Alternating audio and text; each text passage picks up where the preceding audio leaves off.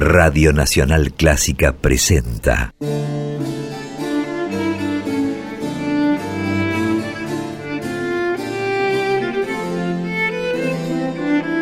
Clásica en La.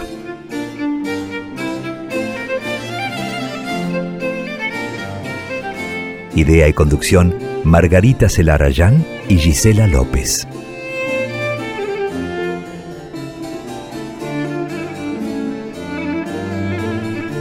Hola, ¿cómo están? Comenzamos clásica en la como cada jueves a partir de las 18 aquí en la 96.7, este espacio que dedicamos a compartir las trayectorias, creaciones, actividades de compositoras y de directoras. Yo soy Margarita Celarayán y saludo a mi compañera Gisela López. ¿Cómo estás, Gisela? Hola Margarita, ¿qué tal? Buenas tardes a vos, buenas tardes a nuestros oyentes de Clásica en la, este programa que es emitido por Nacional Clásica de Buenos Aires, la FM 96.7, a todo el mundo, ya sin barreras ni de horarios ni de días, porque cada emisión de 2021 está disponible en las plataformas de iTunes, de Apple y también en Spotify. Nos buscas como podcast Clásica en la en ambas plataformas y también podés, si querés, activar las notificaciones para que cada dispositivo en donde estés te avise cuando subimos el material. Con el apoyo de la dirección de la radio, difundimos así nuestro contenido en plataformas eh, más dinámicas y también personalizadas, ya que vos lo podés aprovechar donde quieras, cuando quieras, poder escuchar clásica en la. Y claro, en esta primera hora, si empezamos con el programa Margarita, iniciamos este viaje musical eh, por algún trayecto que me parece que hoy trata de obras de cámara, ¿verdad? Sí, así es, Gise. En la primera hora eh, venimos haciendo recorridos históricos que nos permiten, a través de algún hilo conductor, que puede ser, por ejemplo, un género musical, nos permite ir recorriendo diferentes épocas con creaciones de diversas compositoras. Y efectivamente, hoy vamos a dedicarnos a compartir obras de cámara de varias compositoras, así que vamos a empezar este recorrido que comienza a fines del siglo XVII, comienzos del siglo XVIII en París.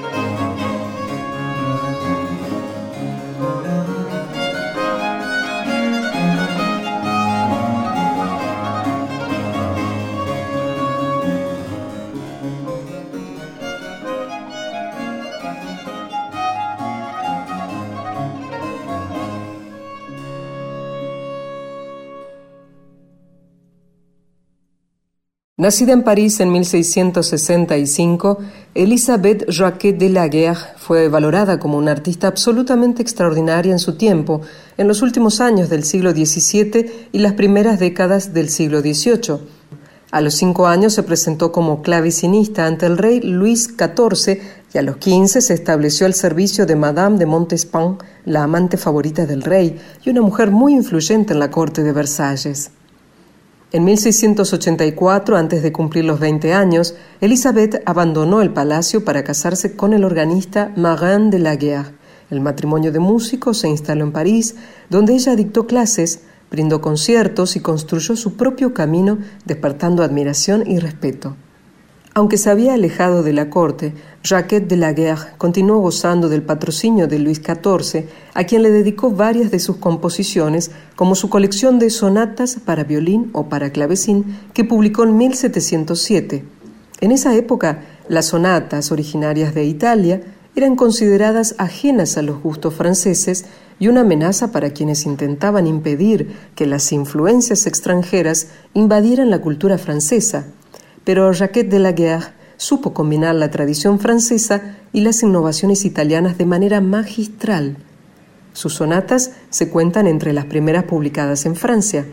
Al parecer, el rey Sol quedó encantado con estas obras y expresó que no se parecían a nada que hubiera escuchado en toda su vida.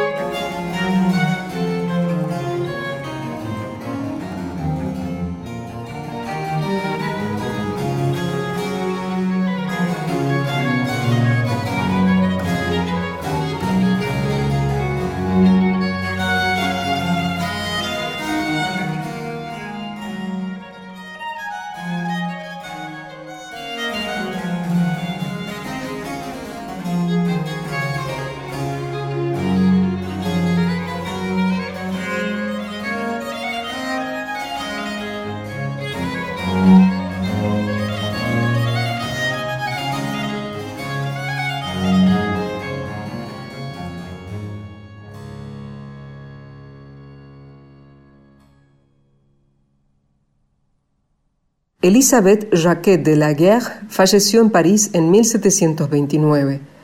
Diez años más tarde, hacia 1739, tal vez en Venecia, nació Anna Bonn, hija de dos artistas que trabajaron en diversas cortes europeas. Su madre era cantante y su padre era libretista y diseñador de escena. Se cree que, con apenas cuatro años, la pequeña Anna ingresó al Hospedale de la Pietà uno de los cuatro conservatorios venecianos que inicialmente fueron orfanatos, en los que se brindaba a las jóvenes pupilas una formación musical de excelencia, inusual para las mujeres de la época. Vivaldi y otros músicos notables como Quantz y Hasse se desempeñaron como profesores en algunos hospedali. Hacia 1755, con 16 años, Ana abandonó la Pietà y se trasladó junto a sus padres a la corte del margrave Federico en Bayreuth, donde desarrolló sus habilidades como cantante, instrumentista y compositora. Posteriormente la familia residió en otras ciudades y finalmente Ana y sus padres trabajaron en la corte de los Esterhazy, donde conocieron a Joseph Haydn. En 1767 la muchacha contrajo matrimonio con un cantante, aunque según algunas fuentes solicitó el divorcio apenas tres años más tarde. No se sabe nada de su vida a partir de ese momento. Tampoco se conoce el año de su muerte. Lo que sí se sabe es que Anna Bonn publicó tres colecciones de sus composiciones durante su vida y que dejó algunas obras sin publicar. Su opus 1 fue un volumen de seis sonatas para flauta y continuo, editado en 1756 en Nuremberg. Son sonatas en estilo barroco, en tres movimientos, con algunos rasgos del entonces emergente estilo clásico.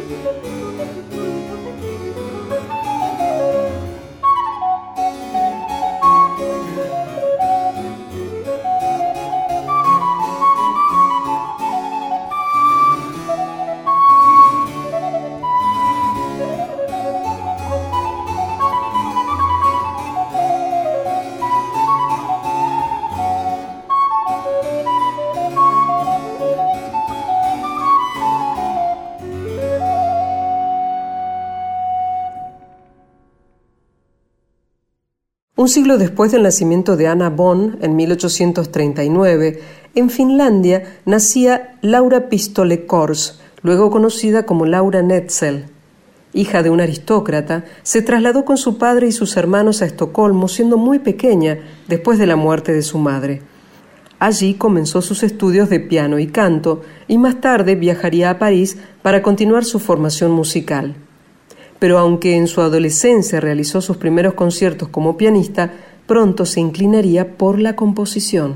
En 1866, Laura se casó con un médico y pocos años más tarde comenzó a dar a conocer sus composiciones. Al igual que otras creadoras del pasado, eligió publicar su música utilizando un seudónimo, N. Lago. Pronto algunas de esas obras se interpretaron con buena aceptación en Francia, Bélgica y Alemania, además de en Suecia. Su posición social acomodada no le permitió dedicarse profesionalmente a la composición, pero supo aprovechar esa situación para fomentar la divulgación musical en su comunidad. Durante casi 20 años, hasta 1908, organizó ciclos de conciertos educativos para trabajadores, con la participación de músicos de gran nivel. En varias de esas presentaciones, ella misma dirigió coros y orquestas.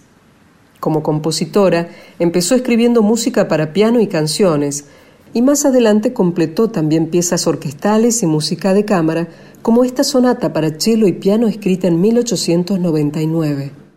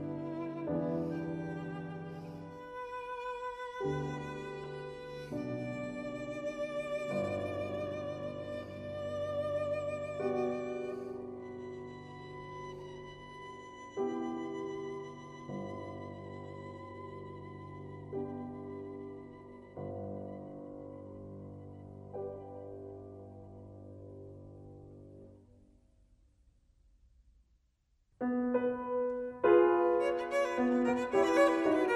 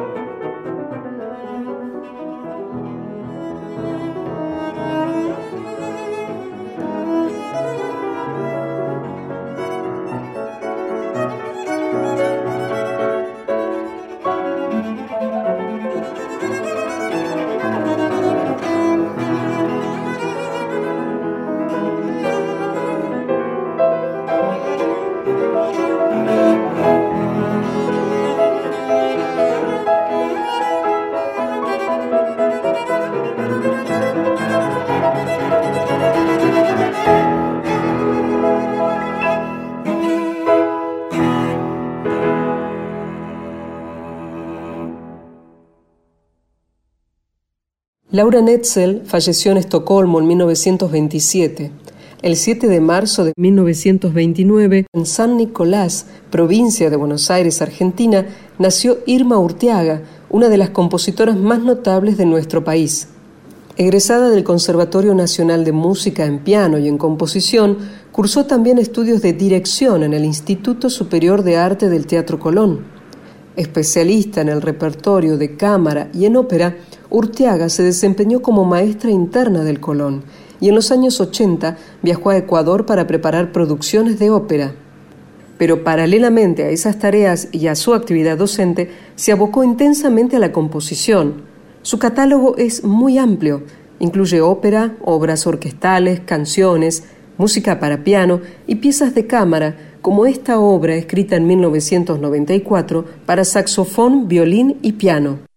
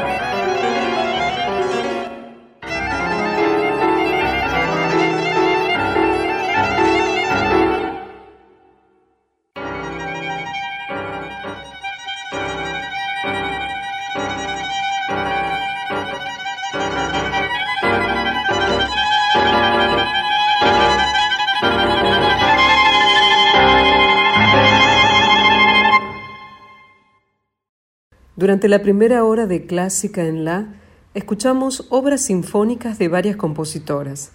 En primer lugar, de Elisabeth Jacquet de la Guerre, Sonata de Cámara número 3 en Re mayor, versión Ensemble Música Fiorita, y Sonata para violín y bajo continuo número 2 en Re mayor, versión Ensemble Le Dominó. Luego de Ana Bon di Venezia, Sonata para flauta y bajo continuo en Sol menor, opus 1 número 5, Vladimir Soares, flauta dulce, Fabián Grosch, clave. Luego de Laura Netzel, Sonata para cello y piano, opus 66, Ola Carlson en cello y Lucia Negro al piano. Finalmente, de Irma Orteaga, Scherzoso, de Engarces en tres cuadros, Alejandro Drago en violín, María Noel Luzardo en saxofón y Marta Fornella al piano.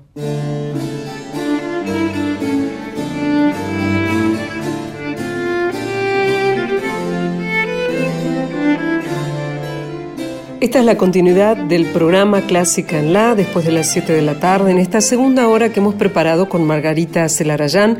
Mi nombre es Gisela López, siempre a través de FM 96.7 Nacional Clásica, pero también ya sabes que tenemos la suerte de poder, sin horarios y sin días, estar disponibles con todas las emisiones del año 2021 en las plataformas tanto de iTunes, de Apple y también de Spotify. Acordate, nos buscas como podcast clásica. En la y en cada una de esas herramientas posibles en esas dos plataformas tenés la posibilidad de escucharnos cuando quieras donde vos quieras. En el momento que tengas en un ratito, podés escuchar todos los programas que hemos realizado, que se han puesto al aire en Radio Nacional Clásica desde este año 2021. Pero no nos olvidemos que tenemos las redes, que es el contacto directo que con vos, con ustedes hemos generado. Si quieres tomar nota, o sobre todo si ya querés ir hacia la red social en Facebook, en Twitter o también en Instagram, sobre todo en Instagram, allí volcamos informaciones,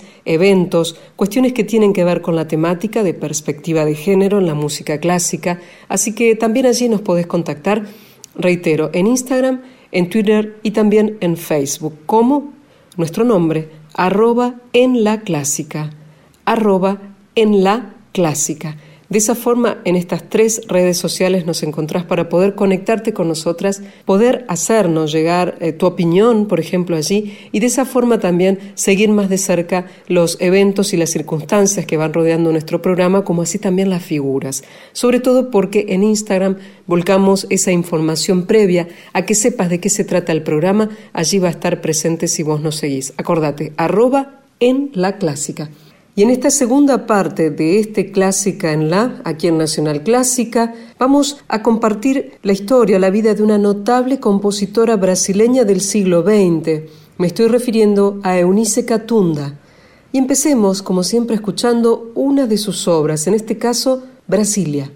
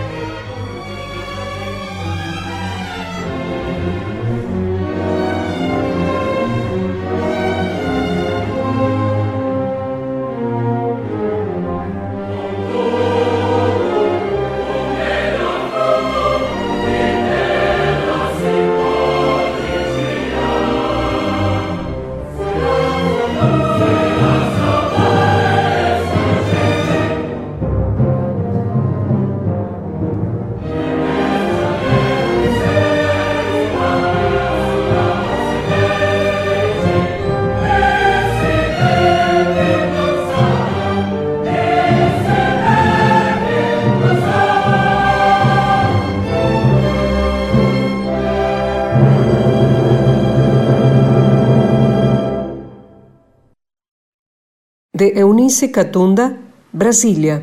Jailson Santos, tenor, Coral Brasil Ensemble de la Universidad de Río de Janeiro, Orquesta Sinfónica Nacional de Brasil, dirigidos por Lilla Amadio.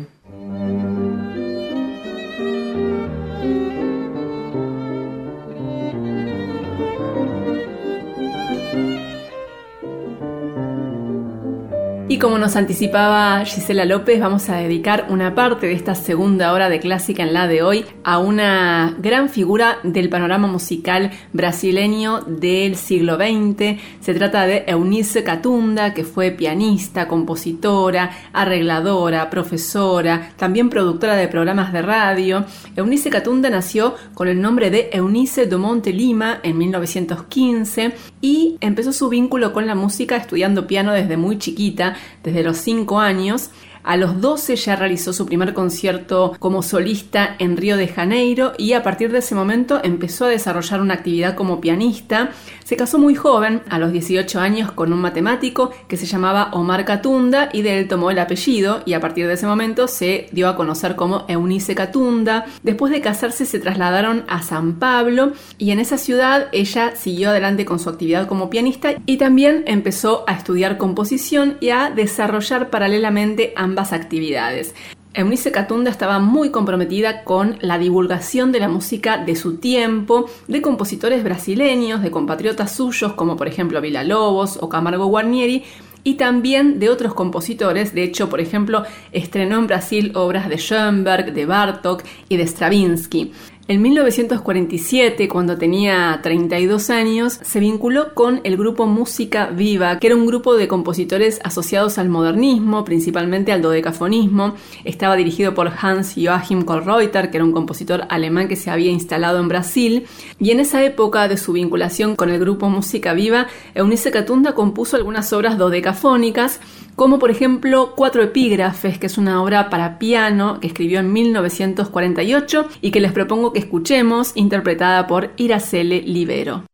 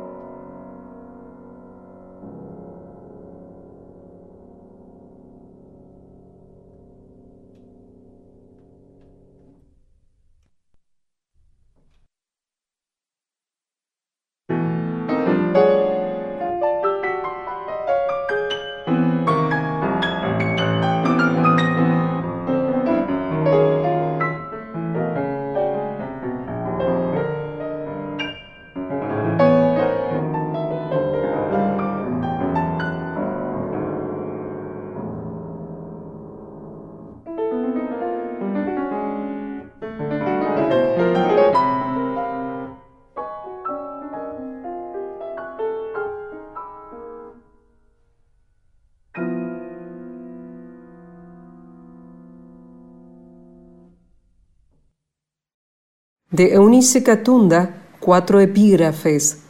Iracele Livero al piano.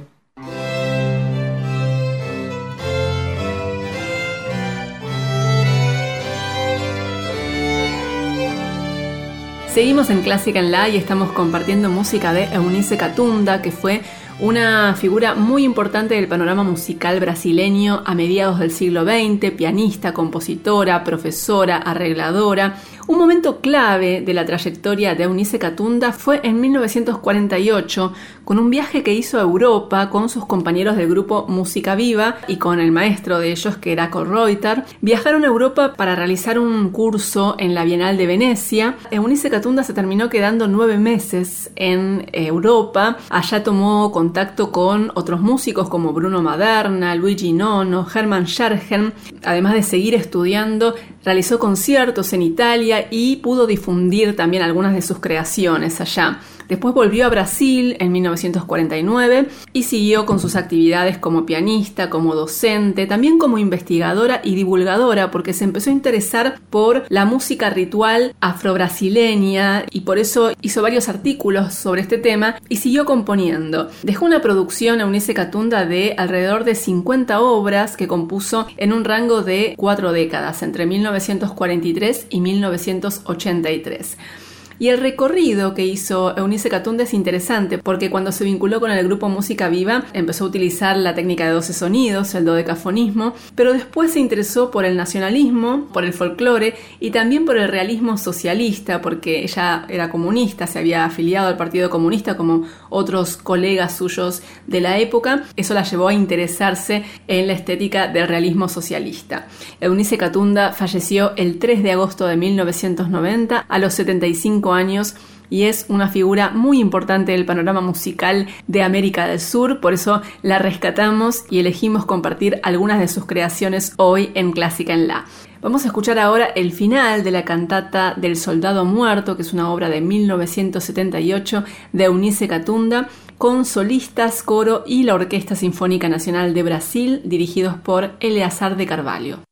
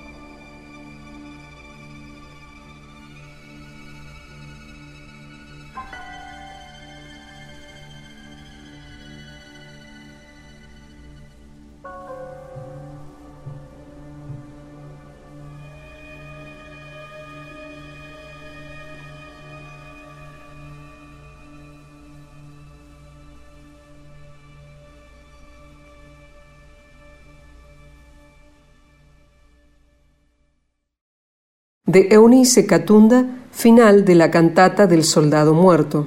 Versión solistas, coro y Orquesta Sinfónica Nacional de Brasil, dirigidos por Eleazar de Carvalho.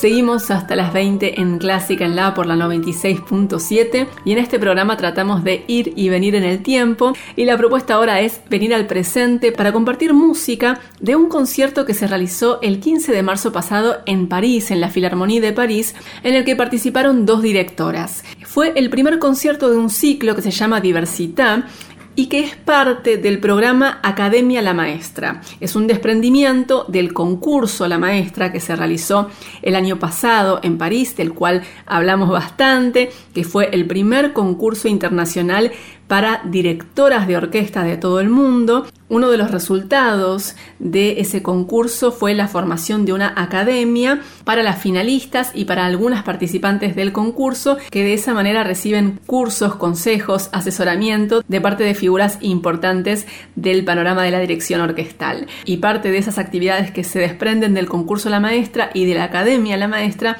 es este ciclo Diversità del que participan algunas directoras que fueron parte del concurso.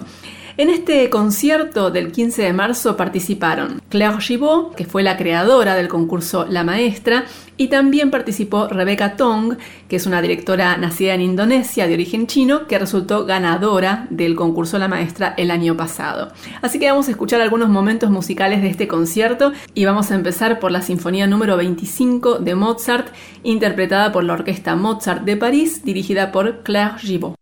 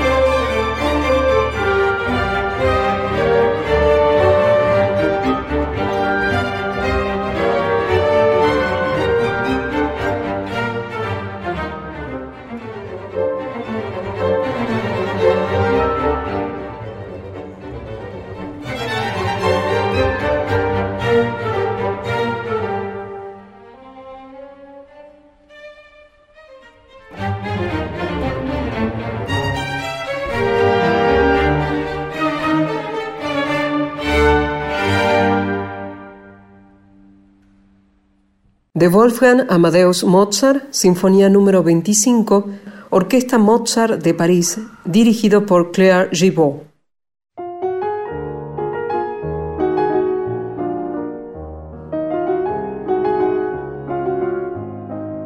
Estamos compartiendo música de un concierto que se realizó el 15 de marzo pasado en la Philharmonie de París, en el que participaron dos directoras. Una de ellas fue Claire Gibault y la otra fue Rebecca Tong, que fue la ganadora, como decíamos antes, del concurso La Maestra en París. Es una joven directora que nació en Indonesia, es de origen chino. Actualmente es directora de la Orquesta Sinfónica de Yakarta, estudió en Estados Unidos y en Inglaterra y trabajó como directora asistente con orquestas de Inglaterra como la Filarmónica de la BBC y la Filarmónica Real de Liverpool. Y en este momento está comenzando su trayectoria internacional. Vamos a escuchar a la orquesta Mozart de París dirigida por Rebecca Tong en el primer movimiento del divertimento para orquesta de cuerdas de Bela Bartok.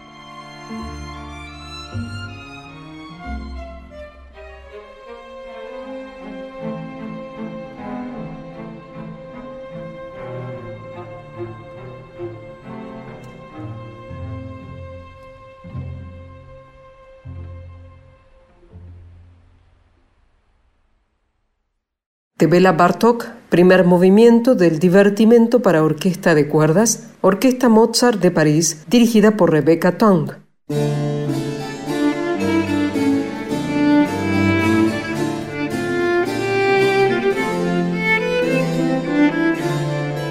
Y hasta aquí hemos llegado hoy con material escrito por mujeres, dirigido por mujeres, con esas vivencias, esos recuerdos de cada una de ellas puestas de manifiesto en la música clásica y la música que cada jueves traemos para disfrutar con ustedes, ¿verdad Margarita? Sí, tal cual, Gise. Hoy tuvimos un recorrido variado que fue y vino en el tiempo, como tratamos de hacer habitualmente. Empezamos con nuestro recorrido histórico, tuvimos música del barroco, llegamos hasta el siglo XX, también música de compositoras sudamericanas como Irma Orteaga y Eunice Catunda y terminamos con dos directoras de nuestro tiempo como Claire Gibault y Rebecca Tong, así que un recorrido intenso con mucha música como nos gusta siempre y con compositoras y directoras de todos los tiempos.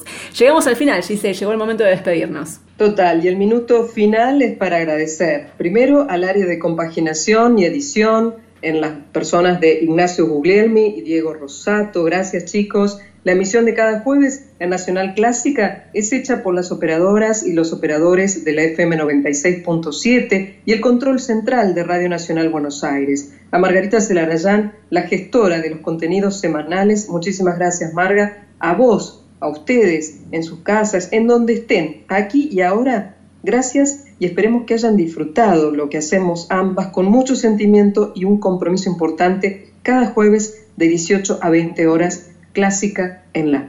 Mi nombre es Gisela López, que estemos bien.